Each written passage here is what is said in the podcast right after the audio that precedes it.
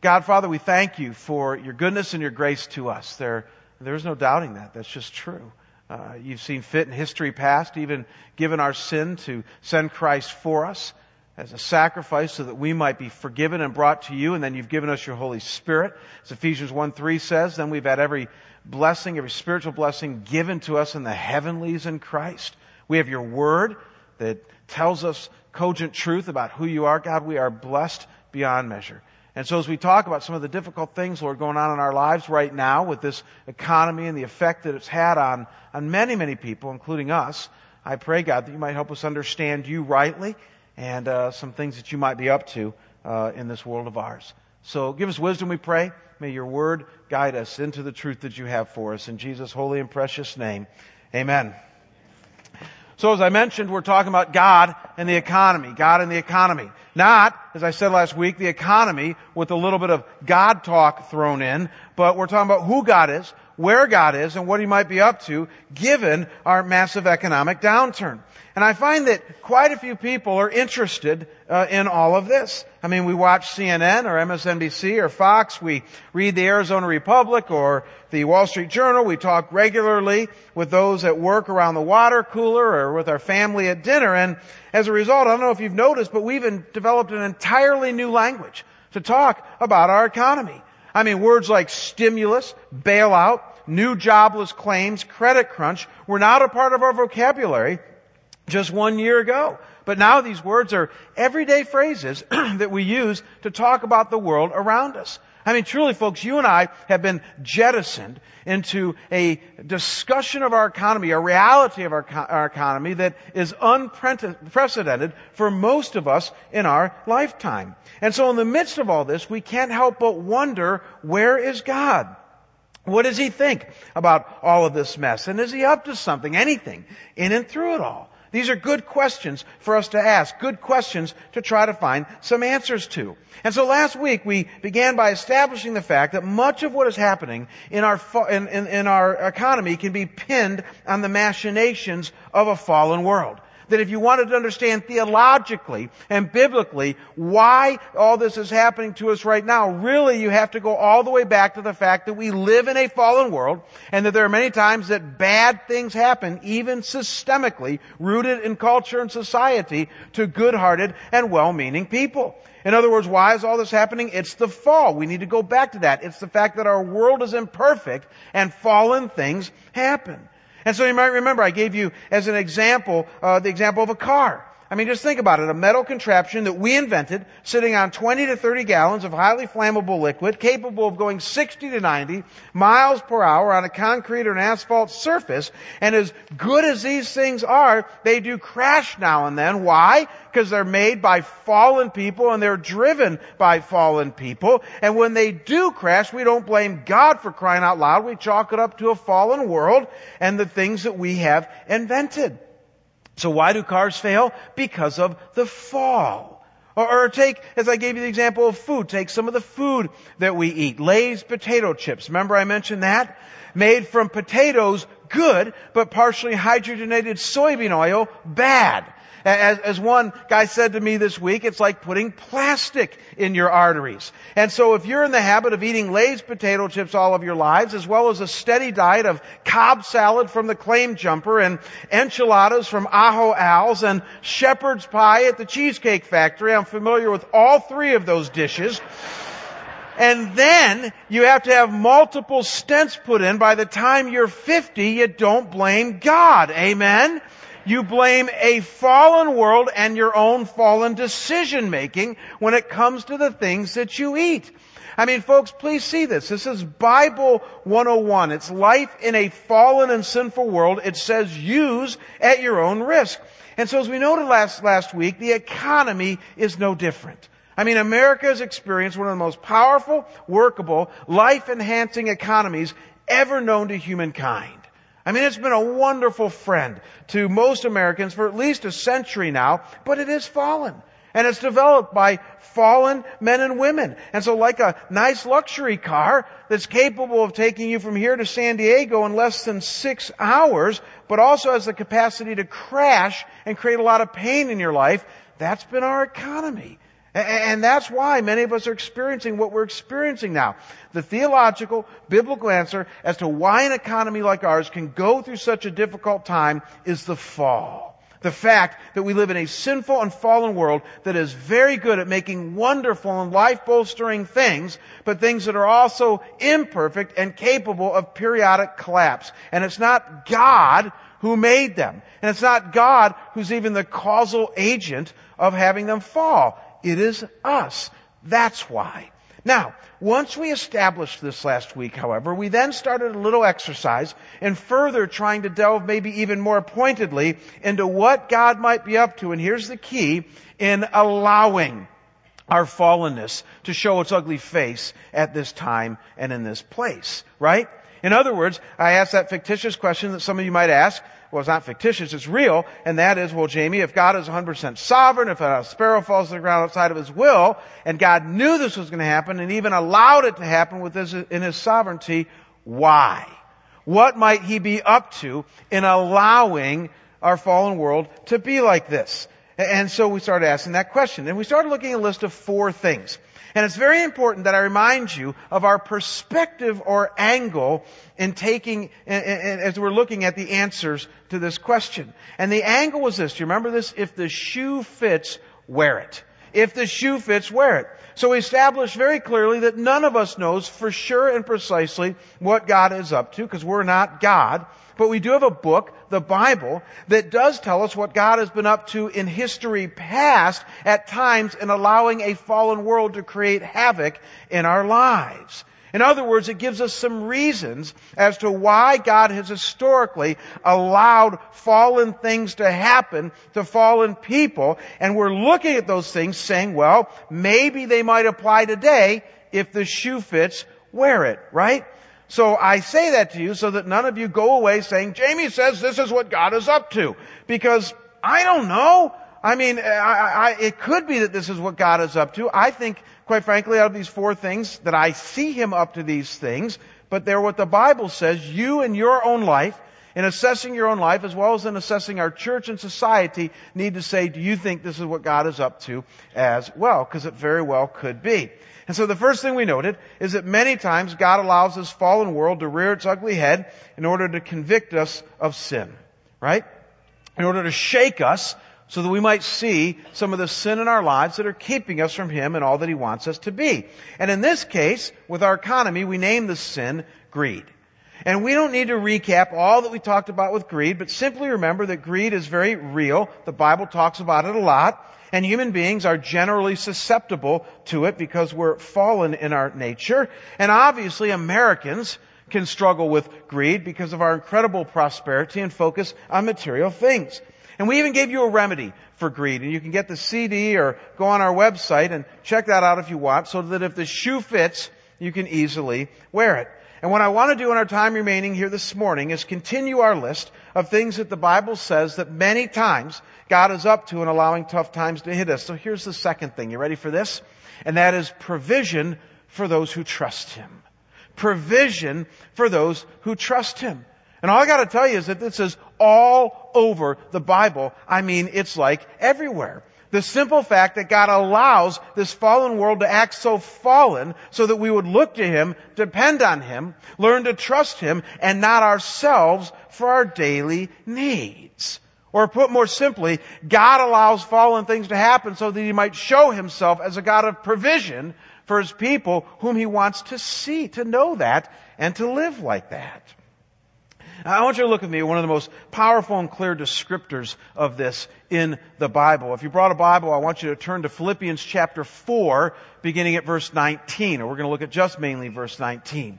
And this is one of the most powerful, clear statements on the fact that God wants to be a God of provision in your life, and even how He allows fallen things to happen uh, that you can find in the New Testament. So, Philippians chapter 4, verse 19. If you don't have a Bible, it's up here on the screen for you.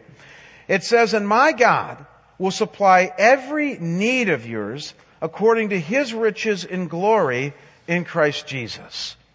Uh, so notice three things that this passage and the surrounding context here makes clear, folks. First, it's obviously telling us that for those who look to and depend on God and His Son Jesus, He's going to provide for us and meet our needs, right?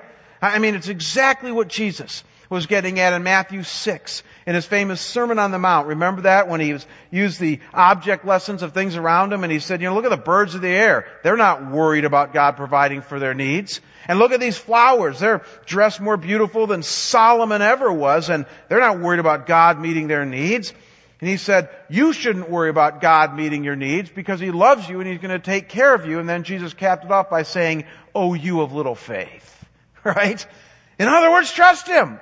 Depend on them. If he's going to take care of a sparrow for crying out loud, he can take care of you. If he's going to take care of a flower that's going to be here today and gone tomorrow, he can take care of you. He's saying that God is a God who provides for the needs of those who trust Him. And that's exactly what Philippians uh, 4 is saying here. That as we look to and depend on God in Jesus, He says He's going to take care of us and provide of us, provide for us. Now, we're not done yet though. Let's understand this even more clearly. Look at this passage again, Philippians 4, and notice a second thing that God is making very clear here, and that is that the pr- promise is for provision of our needs as opposed to our wants, right? Ooh, and you're saying, now we're getting somewhere. It talks about needs as opposed to wants. Clearly says he'll supply every need of yours. It's fascinating, folks. In the original language that the Bible was written in, uh, that the New Testament was written in, which is Greek, this is the Greek word kreia, and it literally means that which is necessary, that which is required in order to live life. The key words there being necessary and required. It's fascinating. This is the same word that's used in Acts chapter 2 verse 45 in describing how the very first Christian church pooled all their financial and material resources together in kind of like a communal fashion. I don't know if you remember this or not. And then it says, and I quote, and they distributed the proceeds to all as anyone who had need. Again, that same word here, kreia, that appears in Philippians 4. So in Acts 2, with that first century church, you know, they, they all had so many people, as we're going to see in a minute, that came to Christ in one day, like 3,000 of them, and they all had these incredible needs around them. I mean, talk about a tough economy. They decided all to give very generously and radically, and they pooled their stuff together, and then they distributed it out, as the scripture says, to anybody who had need. And As I was focusing on that word need this week, I, I, I thought some silly thoughts. I thought, you know, I'll bet you that, that there was somebody back then who, who maybe thought, you know, I'm driving this really nice 31 AD chariot. And, you know, and I was at the dealership the other day and, and I saw these really cool 33 AD chariots, you know, and, and maybe I ought to go ask the apostles, you know, to dip into that communal fund. But I don't think they would have done that. Do you? Not for something like that. Not for upgrading your model of chariot. Or I thought, you know, there might have been some women back then who had been shopping in Jerusalem and they saw these really nice designer togas in the window. You know, and they're thinking, ooh, that's a much nicer toga than the one I have right now. I should go to the apostles and ask them if they'll, you know, give me some of that communal scratch so that I can go buy that toga. And think about it. What would have happened if the chariot guy and the toga lady went to them and said, you know what, can I have some of this communal money for these needs in my life? I would have, what do you think they would have said? No. They would say, you don't get it. This isn't about wants. Those are wants. This is about needs. Don't you remember what the Lord Jesus said in Matthew chapter 6? We're talking about food and basic clothing. And the promise, the provision is God is going to provide for your needs. He's in the habit of doing that. Uh, which simply means that there might be some of us here today, if not many of us, who need to realize that as you trust God, through this very, very difficult time, He has promised to provide for you and meet the needs in your life, but you might need to make a distinction between needs and wants. In other words, you might need to rethink your theology. And now get this, start thinking in terms of provision rather than prosperity. I know that's hard for me to say to you, but I really think that this is an opportunity for many of us in our lives to start jumping off the bandwagon of prosperity which might come, might not come, and start realigning our thinking when it comes to God in terms of the fact that He has promised provision. I mean, don't get me wrong, folks. Prosperity is certainly not wrong. It's just that it's not the promise. No matter what the TV preachers tell you, I'm telling you, the Bible never promises that God is going to make everyone prosperous. Not at all. But it does promise that for those who trust Him, He will provide for you. Do you see how that works?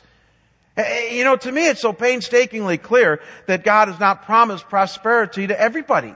Because if God promised prosperity to everybody who would trust Him and follow Him, then why was Paul the apostle not prosperous? Why were none of the twelve disciples not prosperous? Why wasn't Jesus prosperous? I mean, think about it. There are so many godly men and women in the Bible who never experienced prosperity, and yet they trusted God with everything in them. And then to be sure, there were some who followed God and followed Christ that were prosperous. I mean, Joseph of Arimathea, we have every indication was prosperous. Cornelius was prosperous. I mean, there's definitely some that were and some that weren't. And so what we learn from that is that God might prosper you, He might not, but the promise is for provision. And the reason that this is so important is that our country is coming off a significant window of prosperity. I mean, unmatched in the history of the world. And now we're in some real lean times. And maybe we're going to enter into prosperity once again in the coming years. Who knows? My guess is that we will. But what a great opportunity in the meantime for you and me to trust God, focus on His promise for provision, and see Him move in unmistakable ways in our lives. Because that's what God has been up to historically during very difficult lean times. And my God will supply every need of yours according to His riches in Christ Jesus. It's a powerful truth. But it's not even done there yet. Notice the third thing that you want to realize about this passage here in Philippians, and that is that in the context here of Philippians 4, it assumes that the church, meaning you and me, will be front and center in being used by God as vehicles of His provision. It's true. In fact, look at the verse right before verse 19 here. Look at verse 18 of Philippians 4. This is so revealing. Paul says that I've received full payment and more. I am well supplied. Now get this, having received from Epaphroditus the gifts that you sent, a fragrant offering, a sacrifice acceptable and pleasing to God.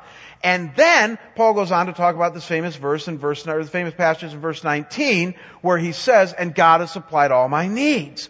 Don't miss linking God's provision with the fact that the church in Philippi sent him some gifts for the meeting of his daily needs. That's how God provided for Paul.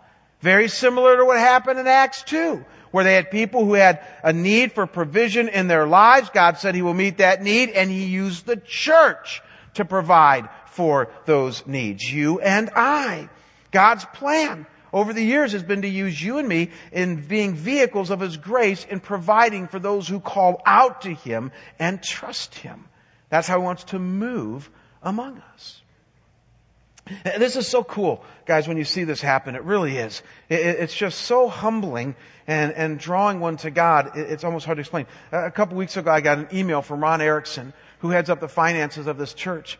And I don't know if you guys know, most of you do, but at the end of our fourth Sunday of every month, we usually take up an elder's offering at the end of the service, which is a second offering that day, and it's not a double dip or anything like that. It's simply an offering that is devoted 100% to the needs, the physical and tangible needs of those in our church, in our community. So Ron was sending me out an email saying, Jamie, we're close to the end of the fiscal year here. It ends at the end of June, and it's looking like there has been a record year here at Scottsdale Bible Church that by the end of June we will have brought in and distributed over $300,000 through our elders fund alone to those in need in our community and in our church. And I'm sitting in my office going, $300,000. And just so you know, we're talking about rent, food, electricity, gas, car. I mean, that's what that money goes toward. And everybody who comes in for need meets with a pastor or a lay leader for prayer and counsel. In fact, I was working with one family recently and I gotta tell you, it was so amazing. They called me on Good Friday after we've helped them three or four times recently and they have some real tumultuous things going on in their lives and the father called me and with a shaky voice he just said at the end of the conversation, I just gotta let you know, I am so grateful to Scottsdale Bible Church. He said, if it wasn't for Scottsdale Bible Church, I think I'd be a spiritual casualty. He says, I really do. I was about ready to give up on God, but then God brought me to you guys, and you guys have helped me in such tangible ways that he said this. He said, it has drawn me back to God. That's how God works. You see, he uses his church as a provision to meet needs so that he might show himself as a God of provision to those who are about ready to give up. To those who thought, I just don't know what God's doing. Why is all this stuff happening to me? And God comes along and says, let me show you who I am and how good I can be to you by providing for your daily needs. And folks, don't miss, He uses you and me in the process of doing that.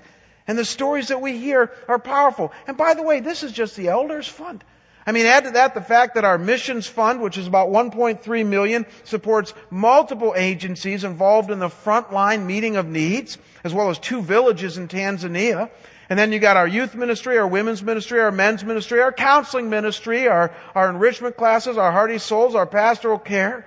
Then I was thinking, then you have many, many in this church that are involved in other Christian groups with their time and money, like neighborhood ministries and CFCA and other things. And you can see how God uses powerfully the church as a primary agent for the provision of for other people. And so look up here on the screen and track where we've come from, just in this one powerful little promise here in Philippians 4:19. Uh, we see that God provides as we trust and depend on Him. That there's a difference between provision and prosperity. That it's about provision, though prosperity might come. The promises for provision, and then the primary vehicle who God wants to use is you and me. And all I can say, folks, is what an opportunity we have at this time in our lives to trust Him for His provision or to be used by Him uh, in His provision for others. Either way, seeing God move unmistakably in the lives of others. Now, what could God be up to in responding to our current economic crisis? He could be calling you to a deeper level of dependence on Him, dependence that does nothing but draw you closer to Him and allow you to love others in a totally Jesus-like way. So if the shoe fits, wear it. And I gotta believe that the shoe fits for a lot of us on this one. Now, we're fast running out of time this morning, so I want to quickly share with you a couple of other things that God has been up to many times in allowing a fallen world to display its fallenness. And so here's the third thing, and many of you are going to like this, and that is reaching the lost evangelism. That's right, uses times like this to reach the lost or evangelism. So you got conviction of sin, provision of our needs, and now reaching the lost. That's many times what God is up to in times like these. You know, I mentioned earlier the uh, book of Acts, Acts chapter 2, and what happened on the day of Pentecost. It's a fascinating progression that the book of Acts goes through from that point on because that day of Pentecost in Acts chapter 2 was really a, a change day for the church in Jerusalem at that time. I mean, the day started out with about 130 plus different believers, it says, and then they had 3,000 people come to Christ on the day of Pentecost. I mean, let that settle in a minute. We think we got growth problems sometimes here, you know, and I'm thinking, man, imagine if Scottsdale Bible Church got 10, 20 times bigger just in one weekend. That's what happened on the day of Pentecost. And these weren't casual believers. It says that they were meeting in the temple courts to hear the teaching. They were meeting from house to house breaking bread. They had to get this communal fund together. I mean, you got Jerusalem with now thousands of people running around all excited about their newfound faith in Christ. And so let me read for you, look up here on the screen, what happens a few weeks after this in Acts chapter 8 on another particular day. This is fascinating. It says in Acts 8 verse 1, And there arose on that day a great persecution against the church, against these 3,000 plus people in Jerusalem. And they were all scattered throughout the regions of Judea and Samaria except the apostles. So pause right there. And so notice that there, this great persecution broke out and it scattered all these believers. And you gotta believe that they were asking, what is God up to, right? I mean again, just like us, difficult economy, tough times hit, for them, this was massive persecution so that they got scattered from their homes and their families to Judea and Samaria, which was like anywhere between 50 and 100 miles away. So it'd be like us being scattered up to Sedona and Flagstaff. And you gotta ask, you believe they're asking God why. Why would you allow this, God? And the answer is simple. Look at what it goes on to say in verse 4 of Acts chapter 8. It says, Now those who were scattered went about preaching the word. Whoa. Preaching the Word. And it is at this point that the book of Acts takes a radical turn because at this point we read about Philip and the Ethiopian eunuch where he leads him to Christ and baptizes him. And then we read about Saul, the great persecutor of the church, becoming a Christian. And then Peter leads Cornelius, the Gentile, to Christ. And then Paul begins one of three missionary journeys and we say, oh, so God allowed a fallen world to rear its ugly head in the form of persecution to get his followers in a right place so that they might get the word out of Jesus' love and grace to more people. And you say precisely. And so in following our pattern, if the, if the shoe fits, wear it, we simply have to ask ourselves, could it be that God is allowing a time like this, complete with tough economic times, in order to cause a spiritual search, thirst in people, as well as a shaking of some of us, in order to make connections so that more people might be reached for Christ who don't know Him. Could it be that God uses times like this, even allows them, so that His Word might go out in a more broad and effective manner? And I think so. Ellison Research did a, uh, a fascinating study last year on Americans to try to find out in our very multicultural, diverse society um, how well we're connected with each other. In other words, how many people know other people who are not really a part of their everyday world and their everyday likes and dislikes. And uh, I thought the, the results were fascinating. Let me read this for you. The percent of Americans who have never known a Buddhist, for instance, is 59%. So almost two thirds of us ha- have never known a Buddhist. Percent of Americans who have never known a Muslim, 46%. So almost half of us have never known a Muslim. This one I don't think counts for Phoenix. The percent of Americans who have never known an undocumented immigrant is, uh, well, they say it's 54%, and I gotta believe that's a tad lower in this town. Um, but moving on, a, uh, a percent of Americans who have never known a homeless person. Okay, 45%. I thought this one was the most revealing. The percentage of Americans who have never known an evangelical Christian. All right, what do you think it is? An evangelical Christian, which whether you like it or not, if you know Jesus, that's you, and uh, it's 40%. 40% of your friends don't know you, is what it's saying there. Or 40% of the people around you, maybe not your friends, but 40% don't know an evangelical Christian. They don't know you. I laughed at this one. I thought of Barry Asmus. Uh, the number of percentage of Americans who have never known a political liberal. You ready for this one? 25%.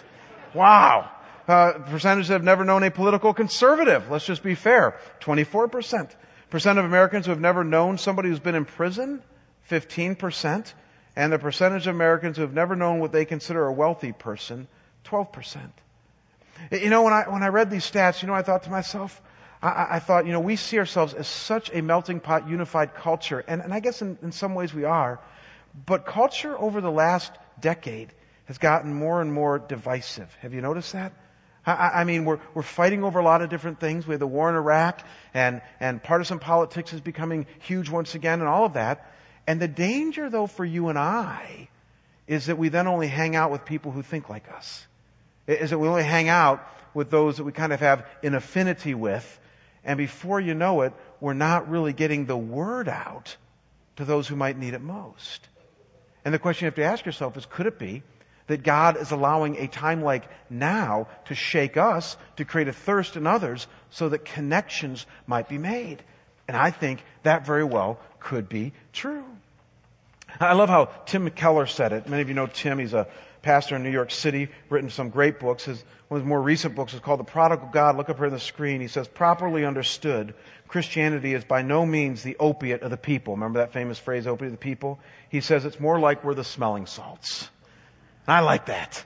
We're the smelling salts. In other words, when we enter into somebody's life as the salt and life of Christ, loving them unconditionally, and then having the guts to share a verbal witness with them as to the hope we have in Christ, God says that's the smelling salts. It's designed to wake them up. It's designed to convict them of their sin, which might them make them feel bad. And they might not like you for a while, but hopefully it is designed to draw them to Christ, to help them see their need for them. We're the smelling salts of God's fragrance, of Christ. And folks, what you simply need to know is I'll be very positive about this, is that I'm seeing this happen. I mean, if you wonder if the shoe is fit, I think it's happening. Clearly and inarguably, God is moving in the hearts and minds of many in this church and across the nation in drawing them to Him, many of them for the first time for salvation through faith in Christ, and much of it is a direct result of people getting thirsty for God, and then those who are also willing to share their faith. I don't know if you guys remember back, back in February, I did a three week series on evangelism toward the end of January and culminated the first week of February. And at the end of it, I, I did an old fashioned altar call. Do you guys remember that? Freaked some of you out. Like you thought, where am I? Like Mississippi or something like that? You know, you thought the guy's doing an altar call. And I did it because there are times when we need to get up and move our bodies to also show where our soul and our heart is. And that's the simple, uh, logic behind an altar call. So I said, hey, anybody who wants to receive Christ for the first time, or if you want to recommit your life, come on down, right? And uh, we called Ladia down. And uh, I, I don't, I'm not a numbers guy. I think that's really shallow, so I don't keep track of that stuff. And we had all of you guys grab a bookmark. Well, one of our staff afterward, this is so ingenious, took the leftover bookmarks, and she knew how many there were beforehand, okay? So unless a bunch of children robbed them or something, she thought, hmm, simple math, let's figure out how many people accepted Christ, how many people recommitted their lives to Christ. And then she gave me the report. I did not ask her for this, okay? She sent this to me, but it was very encouraging. On that single day, 37 people made first time commitments to accept Jesus Christ as Lord and Savior. 255 people rededicated their lives to Him and laid it down that day. Is that not so cool in your church? I mean, that's what happened. And that's just on one day. And then I get an email from Steve Erickson, who runs our spiritual formation ministries, and he said this just a few weeks later. He said, I just want to let you know that Dave Otto and I had the honor of baptizing 19 people this past Sunday in the town center, mostly from class 100. Many of these baptisms came as the result of a recent profession of faith, or people coming back to the Lord and now taking their faith seriously. Praise God for what He is doing among us. And then Darian Bennett, the head of our men's ministry, took me out to lunch. Well, I took him out to lunch this week. Anyways, we had lunch this week, and I was talking to Darian, and, and he said to me, you know, Jamie, there isn't a month that goes by that at least two or three people don't visibly accept Christ in our ministries. I hear that in our youth ministry. I hear that in our women's ministry. And I think to myself, what if this is just the start? What if this is just the inkling of God doing something very profound among His people here at Scottsdale Bible Church? But what if this is the start of him using this downturn in the economy to draw others to himself? So he convicts of sin. He provides for those who trust him. He reaches the lost.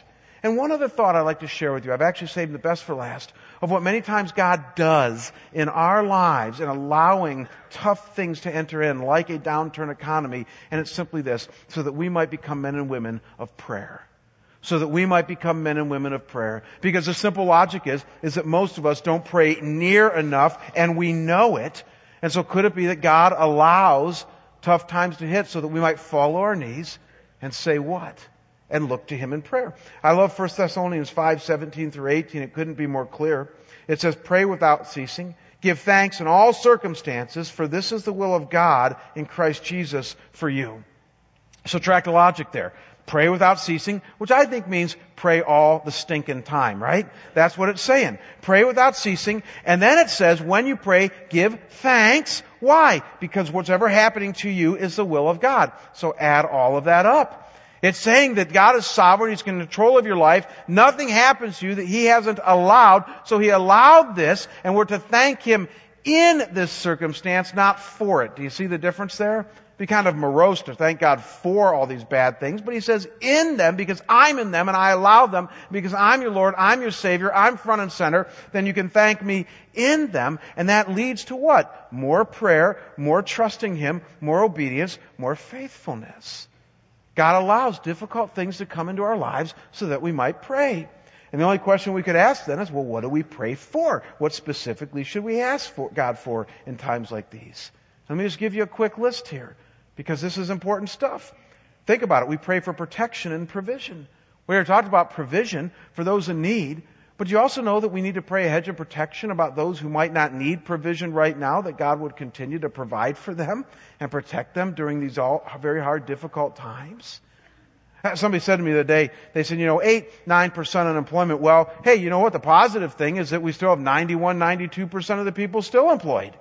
And I thought, well, yes, that's true, but tell that to the millions of people who are now unemployed. I mean, that's hardly a consolation to them. But I also thought this when he said that. I thought, I hope we're praying for that 91, 92% who still have a job, that God protects them and that He protects their job and that He continues to provide for them. Pray for provision and protection for those around you. Pray for perseverance that we might be faithful to God as followers of Him during these rough times and pray for others that they might persevere. Pray for faith and dependency and that God would deepen our faith and draw us to Him either for the first time if we've seen or even once again. Pray for a generous spirit. We can't get enough of that today. Again, the tendency for some of us is when tough times hit, we pull in the belt and we get, as we saw last week, just a little bit greedy. And yet greed isn't going to help anything right now. It's a generous spirit. It's the widow's mite that is needed more than ever, especially in and through the church. And so pray upon your church a generous spirit. Pray for conviction, as we've talked about, that God would help us to see what He wants us to hear and see, both individually and as a nation, for this time in our lives. And finally, just pray for His movement. I love how Jim Cymbala of the Brooklyn Tabernacle says it. He says, fresh wind, fresh fire. Isn't that awesome? Pray fresh wind, fresh fire, God's movement upon His people, upon you during this time. There's so much we can pray for with God and the economy. And so let's just pray. Let's pray like we've never prayed before. Uh, and, and to kind of end our service on a, on a good note, here's what I want to do in our few moments we have remaining. I want to call up two of our pastors right now to lead us in prayer. I'm going to ask Bob Kane and Ray Barton. Many of you know them to come up right now. Bob is the head of our uh, second half ministries, which works with those who are in second half of life. And then Ray Barton is part of our pastoral care ministries. And many of you know both Ray and Bob. They are longtime elders and leaders here in our church. And I've asked both of them to come up here and to lead us in a time of prayer. And I've asked them simply to pray for God and the economy and for all of us in the things that we've talked about today as a special blessing upon us. And then when they're done, uh, we're going to take up an elder offering, which again is just that time of month where we do that. And during that time, we're going to be sung to, and then I'll come up and close us. So Ray, Bob, God bless you guys for being up here. Would you please pray for us? Let's, let's pray together.